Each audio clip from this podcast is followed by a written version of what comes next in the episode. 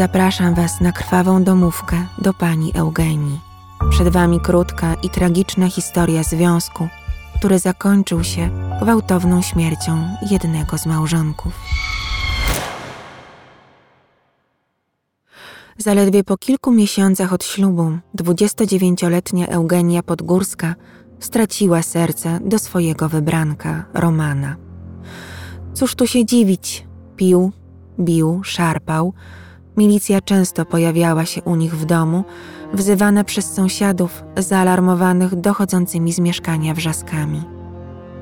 Milicjanci nigdy jednak nie zabrali Romana ze sobą na posterunek. Uspokajali kłótliwych małżonków i odjeżdżali. Eugenia wielkiej kariery nie robiła w życiu, ale to ona utrzymywała rodzinę Podgórskich. Sprzątała autobusy na zajezdni. Bezrobotny mąż zajmował się domem i dziećmi. Kobieta wielokrotnie roztrząsała wraz z koleżankami z pracy, jak tu pozbyć się uciążliwego, niezaradnego partnera. W końcu kobiety uradziły, że upiją go, a potem zamordują. Pierwsze podejście do zabójstwa nie wypaliło. Romek miał naprawdę mocną głowę. Owszem, niedoszłe zabójczynie upiły go, ale same zasnęły pierwsze, a tymczasem on dalej oglądał mecz w telewizji. dwudziestego dziewiątego października tysiąc dziewięćset sześćdziesiątego pierwszego roku do kolacji w domu Podgórskich zasiedli gospodarze oraz ich goście, państwo sobolewscy, dwudziestosiedmioletnia Irena i trzydziestoletni Edward.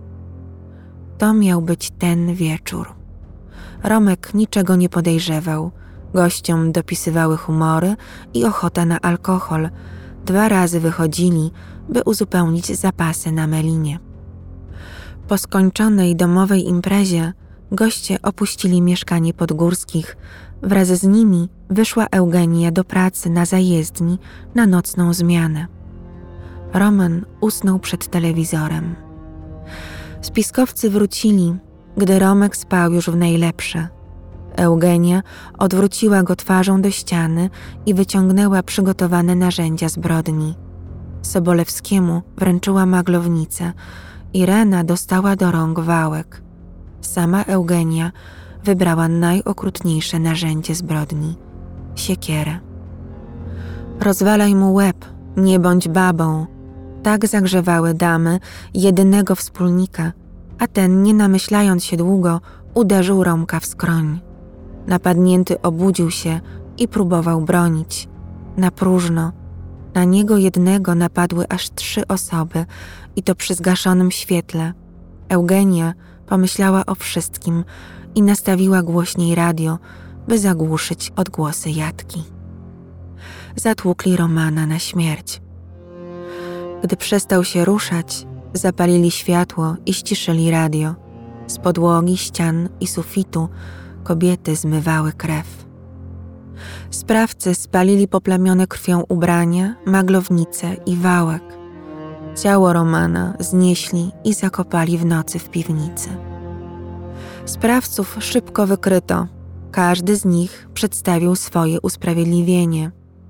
Podgórska zabiła z zemsty za znęcanie się nad nią i dziećmi. Sobolewska, najlepsza przyjaciółka, pomogła jej z litości. Sobolewski zabił z zazdrości o żonę, zeznając, że Roman podrywał Irenę. W Polsce Ludowej wyrok za morderstwo zaplanowane z zimną krwią zapaść mógł tylko jeden. Trójka oskarżonych usłyszała surowe słowa sędziego dwudziestego czwartego lutego tysiąc dziewięćset sześćdziesiątego drugiego roku.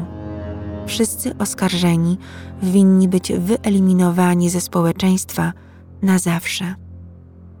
Sąd wojewódzki w Białymstoku skazał wszystkich troje na karę śmierci przez powieszenie. dwudziestego siódmego lutego tego samego roku Rada Państwa skorzystała z prawa łaski. Eugenia, Irena i Edward otrzymali karę dożywotniego więzienia. Nie wiem, jakie były dalsze losy całej trójki.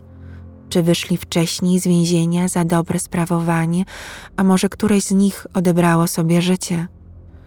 Co stało się z dziećmi Podgórskich? Musiały być małe, gdy popełniano zbrodnie. Przerażające, że Eugenia zamiast odejść od męża, wolała go zabić i wciągnęła w to znajomych, rujnując im wszystkim życie.